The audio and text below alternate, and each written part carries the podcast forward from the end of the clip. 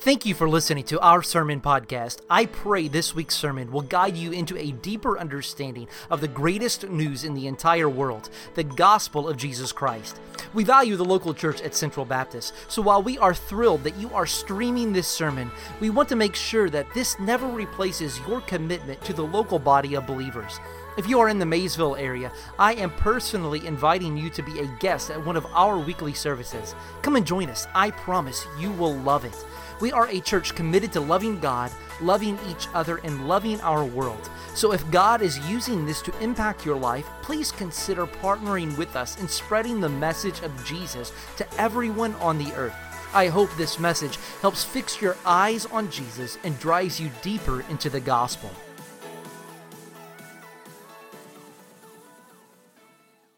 In 1931, a downtown Baptist church started a, a mission in another part of town.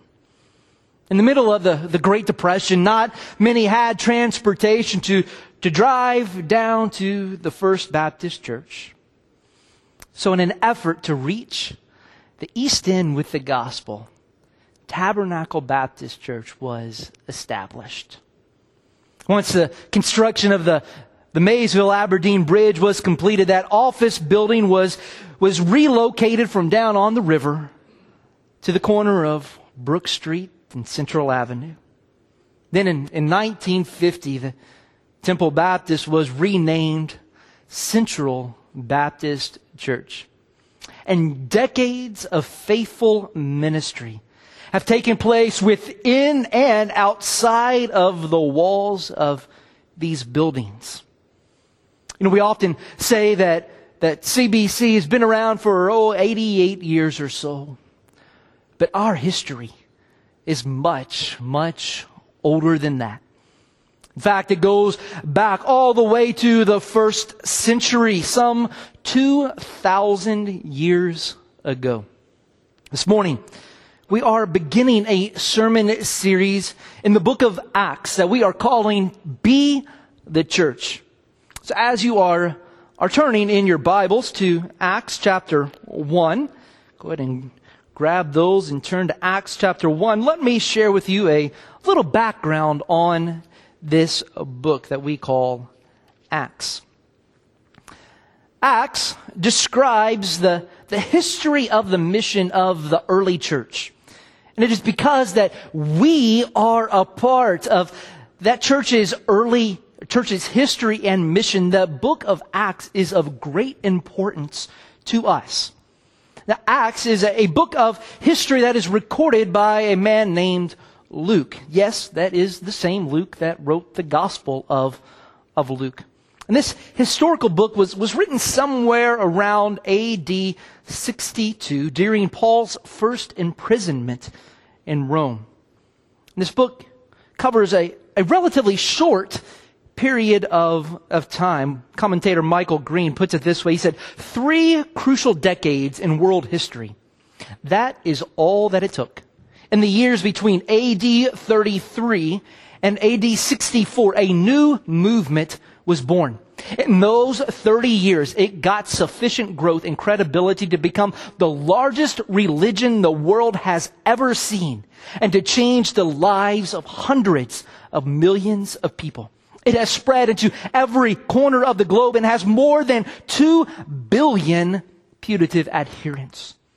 It has had an indelible impact on civilization, on culture, on education, on medicine, on freedom, and of course on the lives of countless people worldwide. And the seedbed for all of this, the time when it took decisive root was in these three decades. It all began with a dozen men and a handful of women. And then the Spirit came. So we should study the book of Acts differently than we, we might read about the history of the American Revolution or of, of the Civil War remember how moved I was when I visited Maysville for the first time and was kind of driving around to see all of the sites and we went up to, to Old Washington, which predates even the state of, of Kentucky. And I was told that it was there in Old Washington where Harriet Beecher Stowe looked through the trees. It's all slave block. This man was being auctioned off as a slave. And that's where she got the inspiration for, for Uncle Tom's Cabin. No, even when we read about history such as that, as moving as, as our history is, Acts is, is not merely a history of, of the early church. It's not something that just took place thousands of years ago. No, it is the history of the mission of the early church. And we are to continue that mission. So let's read this morning Acts chapter 1, verses 1 through 11. Acts chapter 1, verses 1 through 11. In the first book, O Theophilus, I have dealt with all that Jesus began to do and teach until the day when he was taken up after he had given commands through the Holy Spirit to the apostles whom he had chosen. He presented himself alive to them after his suffering by many proofs, appearing to them during 40 days and speaking about the kingdom of God. And while staying with them, he ordered them not to depart from Jerusalem, but to wait for the promise of the Father, which he said, You heard from me, for John baptized with water, but you will be baptized with the Holy Spirit not many days from now. So when they had come together, they asked him, Lord, will you at this time restore the kingdom to Israel? He said to them, It is not for you to know times or seasons that the Father has fixed by his own authority, but you will receive power when the Holy Spirit has come upon you, and you will be my witnesses in Jerusalem and in all Judea and Samaria and to the end of the earth. And when he had said these things, as they were looking on, he was lifted up and a cloud took him out of their sight. And while they were gazing into heaven as he went, behold, two men stood by them in white robes and said, Men of, of Galilee, why do you stand here looking into heaven? This Jesus, who you, who was taken up from you into heaven, will come in the same way as you saw him go into heaven. Well, may God bless the, the reading of his holy, holy word. As we see at the very first few words of this uh, book that, that this is not Luke's first writing. And in fact, no, this is a continuation of Luke's previous work of uh, the Gospel of Luke. Some people might even call this Luke part, part two. We see the name Theophilus. Now, we don't know much about this, this man, Theophilus, but he was likely a benefactor of Luke. He provided his salary so that Luke could go around and write his history. And he was also very possibly a, a Roman official for the way that, that Luke addresses Theophilus. He could be, he could be a believer, maybe a new believer, or maybe somebody who is just interested about knowing more about Jesus and, and Christians. Now, Luke, Luke is, is not an, an apostle. Right? Sometimes we think because he, he wrote one of the, the Gospels that he was included among the twelve. He is, is not. In fact, he was a doctor. Uh, he was well educated and likely because of his, his position was, was wealthy. But Luke was a loyal friend to the apostle Paul.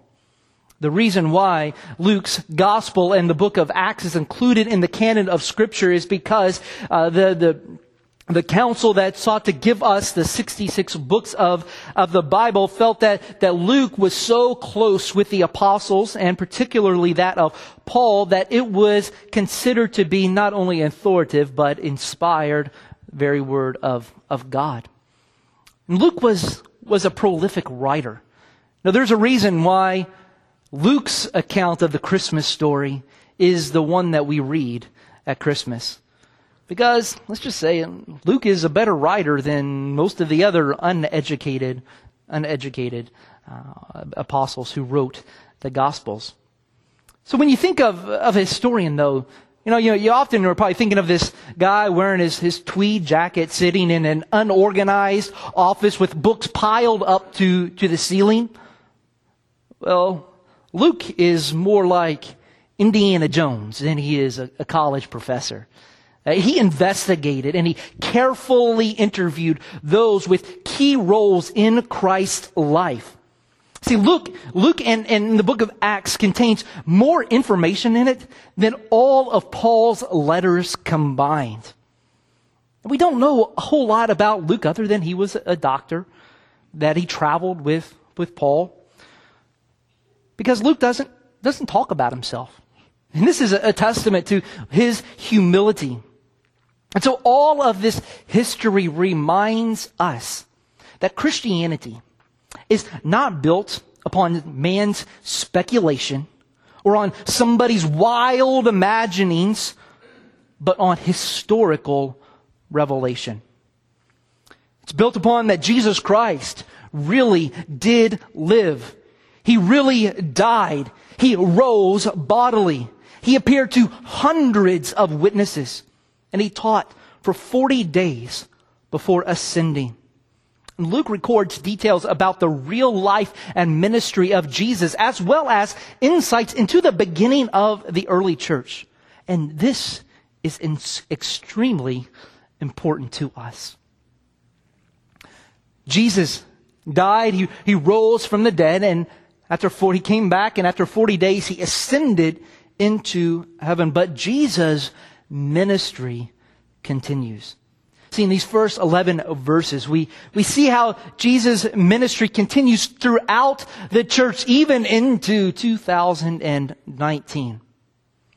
But Jesus, his ministry continues by his words and also by deeds and that of the early church.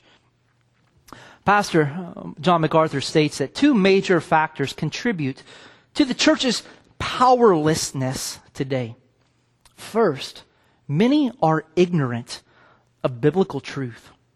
Second, those who may know biblical truth all too often fail to live by it.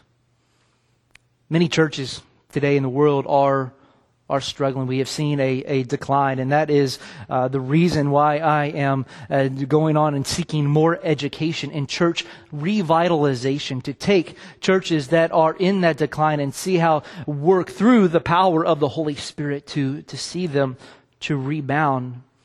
But as I read this quote from, from John MacArthur, it just really um, hit me hard because we are to to be biblically grounded. And sometimes and now eh, we can seek to, to, to grow a church by, by watering down the truth of God's word. We can do great marketing and we can seek to, to make things motivational and make people feel good. And for a period of time that may, that may work. But we must be grounded in God's word. We must know his truth. The words, not of G- just Jesus, but all the divinely inspired words of God. But secondly, we must, we must live it out. So I'm thankful for, for Daniel and his, and his words. Yes, we should use words in sharing the gospel and seeking to evangelize the lost. But if our words aren't backed up by how we live our lives, they're hollow. We might as well not even, even say it. We can, we can attribute the decline of most churches either to one, from abandoning the Bible, or two, they know the Bible, but they don't live by it. As a parent, words that we, we often say is that to listen and obey. Oftentimes, as kids, they know right from wrong. They know what they should do and what not to do. But for some reason, and it's our own depraved heart, and we as adults face the same thing, is that we know what we're supposed to do, but we still don't do it. Pastor Tony Merida says this that Jesus was all about teaching and doing. Jesus' deeds illustrated his words, and his words explained his deeds. He left the church with the same ministry, intending that we let others see our good deeds that glorify the Father and helping others understand the good news that leads to eternal life. This is the mission of the church. It is the great co-mission. Many churches now hire consultants to come up with, with detailed um, mission statements and vision statements. But we've already been given the mission of, of the church. Our problem is, is that we're just not fulfilling that mission that he has given us.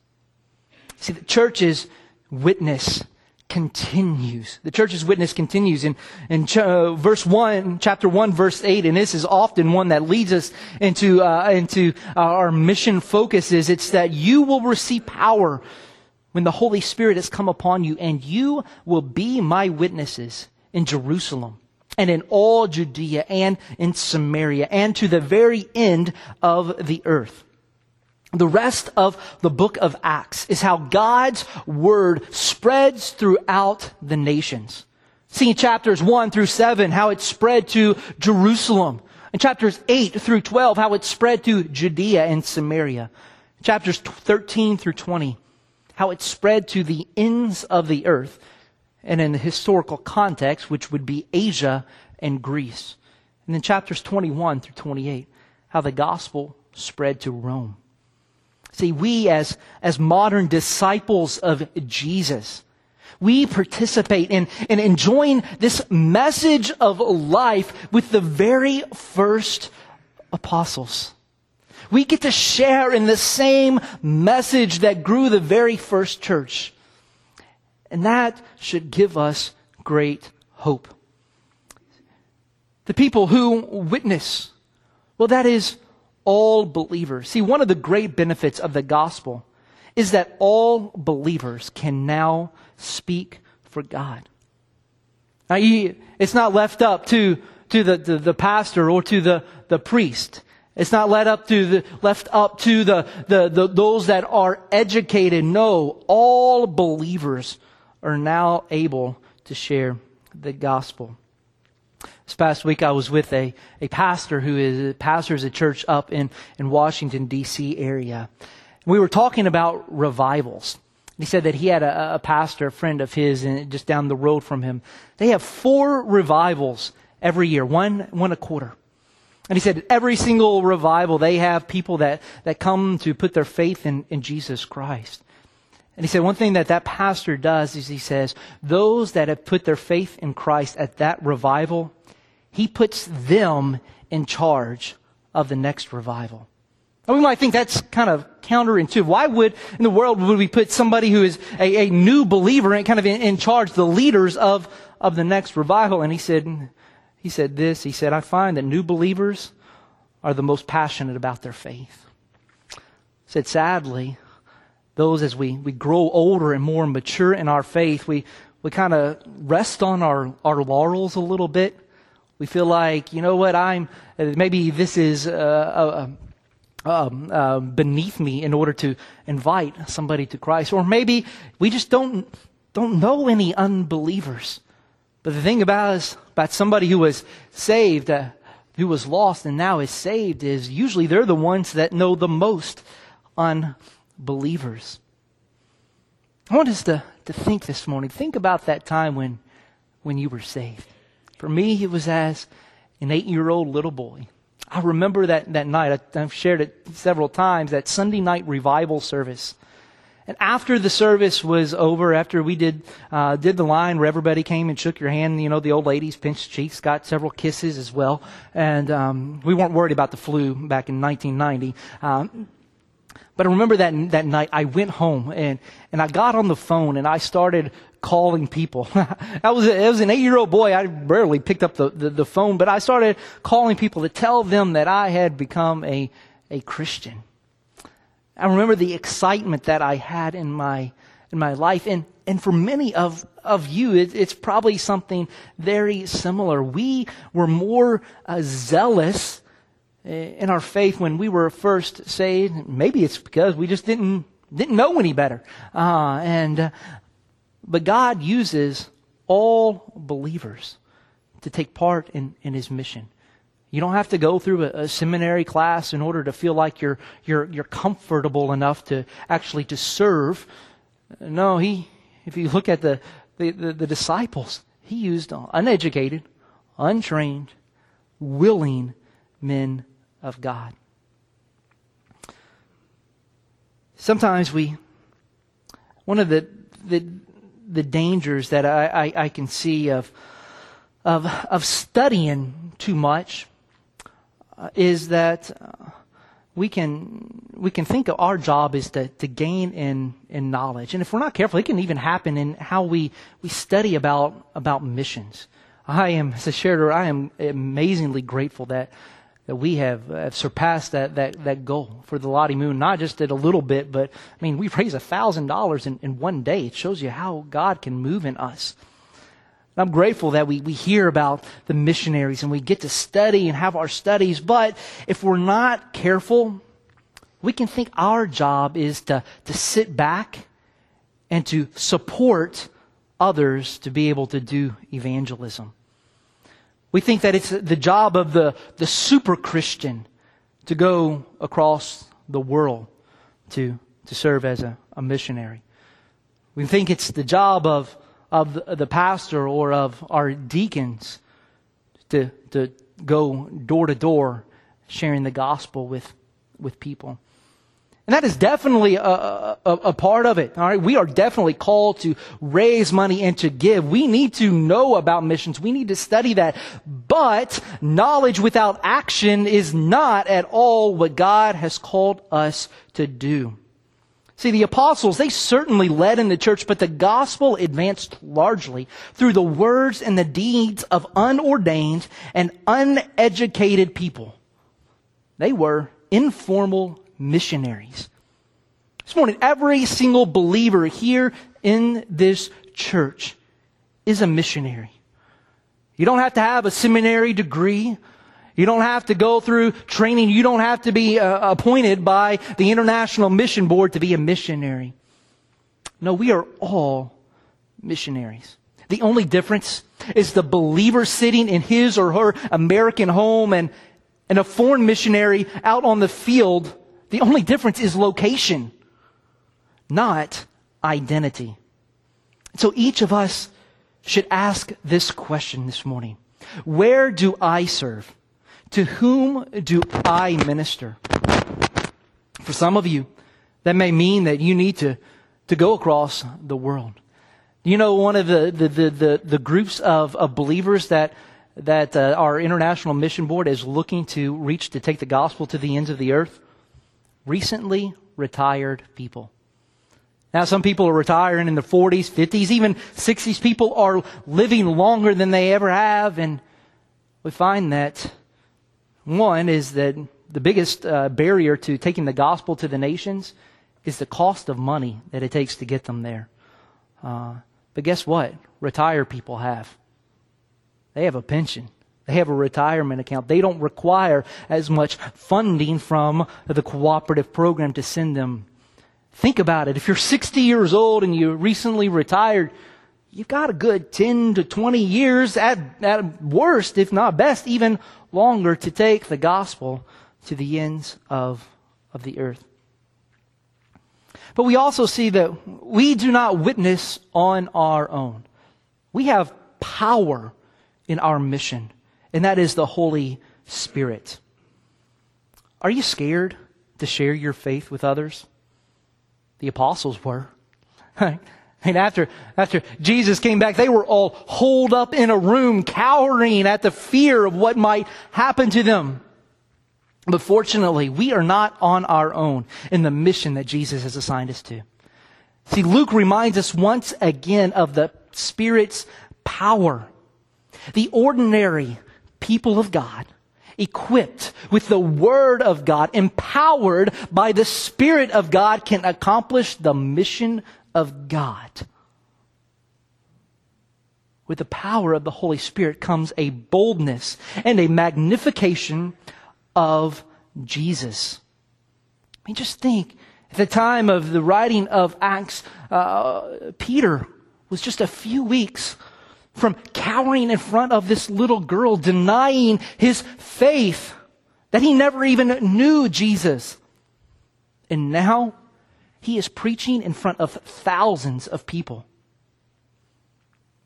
The people also need a witness. We witness to the nation. See, Christ died for the nations. He died for those of us here in Maysville, those of us in the United States, but He died for those that are in Africa, in Asia, in South America. I've heard people say at times, why do we send so much money overseas? I mean, when we have people right here in America that are suffering, oftentimes those people are the ones that aren't generous at all with their, their, their money. My response to that is yes, there are needs here in America that we need to support. There are people all across this world are dying, and apart from somebody going to them and sharing the gospel with them, are destined for hell. We also have a passion of a witness. And that passion is our passion for Jesus. Pastor Merida also says that a zeal for the kingdom comes only when we have a passion for the king.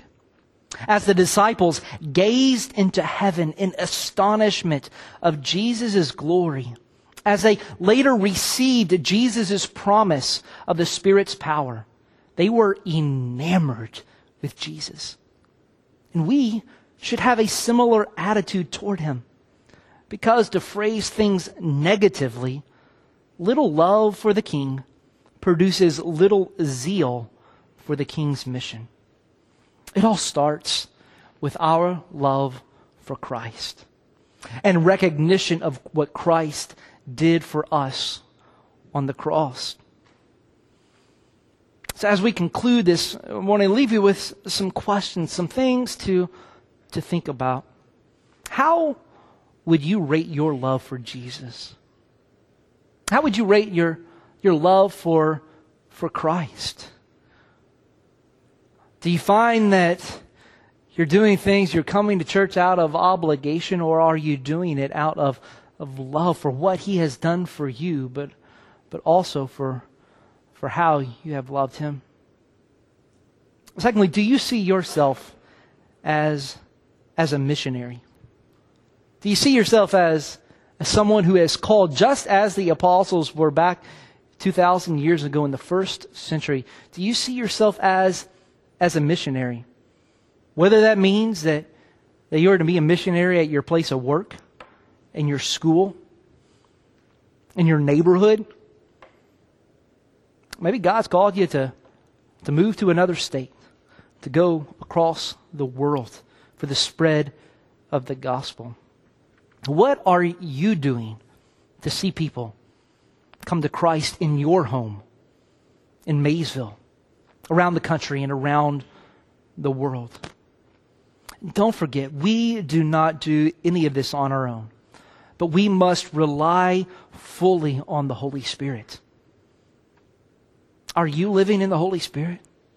Are you trusting in Him to give you that boldness to, to go out to to make disciples of all nations? Is our church embracing the power of the Holy Spirit to lead us to be this light and to the east end of Maysville? Sometimes it's good for us to remember where we came from. Now, I am, I am grateful for those faithful members at First Baptist Church who sought to, to start a mission here up the road, just a few miles, for the purpose of, of reaching this area for the gospel. May we continue that mission that is that has been ordained not just since 1931, not just back to AD 62, but since the beginning of time. This is God's plan A. And I don't know about you but I'm excited to be a part of it. And I pray that we will be faithful to him. As I close, I, I just want to uh, share a quote with you of, of encouragement. Come from uh, Robert Murray M'Cheyne. Uh, may not be familiar with uh, M'Cheyne, but he is, was a pastor back in the early 1800s in, in Dundee, Scotland, at St. Peter's Free Church. Things about Robert Murray M'Cheyne is he died when he was 29 years old. I wish that he had a long life, but he did more in 29 years than I've done in my time and likely do in my the rest of my my days. But my dad um, knows that I uh, I appreciate M'Cheyne and for Christmas he he found a collection of his memoirs. So before he died, he wrote a memoir. And this memoir comes from 1844, and uh, and I've been reading reading through that memoir, and I came across this quote, and it says, "Do not forget the culture of the inner man. I mean the heart. How diligently the cavalry officer keeps his saber clean and sharp. Every stain he rubs off with the greatest care. Remember, you are God's sword, his instrument. I trust a chosen vessel unto him to bear his name in great measure according to the purity and perfections of the instrument will be the success. It is not great talents God blesses so much as great likeness to Jesus. A holy minister is an awful weapon in the hand of God. May we trust in the Holy Spirit. May we seek to be like Jesus. And may God use us as a weapon, not to bring death, but to bring everlasting life to those who need to hear it. Would you pray with me, please? Oh, gracious Lord, we gather here this morning to receive your word. God, we are thankful for the history that we have in your, in your holy word. But God, we do not read the Bible as, as a historical account as we might read that of, of academia. But God, we are a part of the mission that started back in the first century church. God, you have been faithful throughout the generations, throughout the decades and centuries and millennia. And God, here and now, this little slice of moment in time, you have called us, your faithful witnesses to take the gospel through the power of the Holy Spirit to our Judea, Jerusalem, Samaria, to the ends of the world. God, I pray that we would be faithful to you. It's in Christ's name we pray. Amen. God is inviting you to be a part of this story He is writing throughout the ages to come. He is offering salvation to you today, which is your invitation to the rescue God offers. You can embrace the rescue of God by simply admitting your need to God, asking Him to forgive you, trusting in Jesus alone to rescue you, and following Jesus Christ, the King of your life, in faith from this day forward. If you would like to give your life to Jesus, go to God in prayer and confess your need for Him and that you choose to follow Him. If you have chosen to follow Jesus, please let us know. We want to continue to pray for you and to send you some resources to help you to grow in your faith. Well, I hope you enjoyed this sermon, and I look forward to seeing you in person at one of our weekly services. Could you do me a favor? Please like our Facebook page at facebook.com slash cbcmaysville and share or comment on the things that we post because it helps others to hear about Jesus. God bless.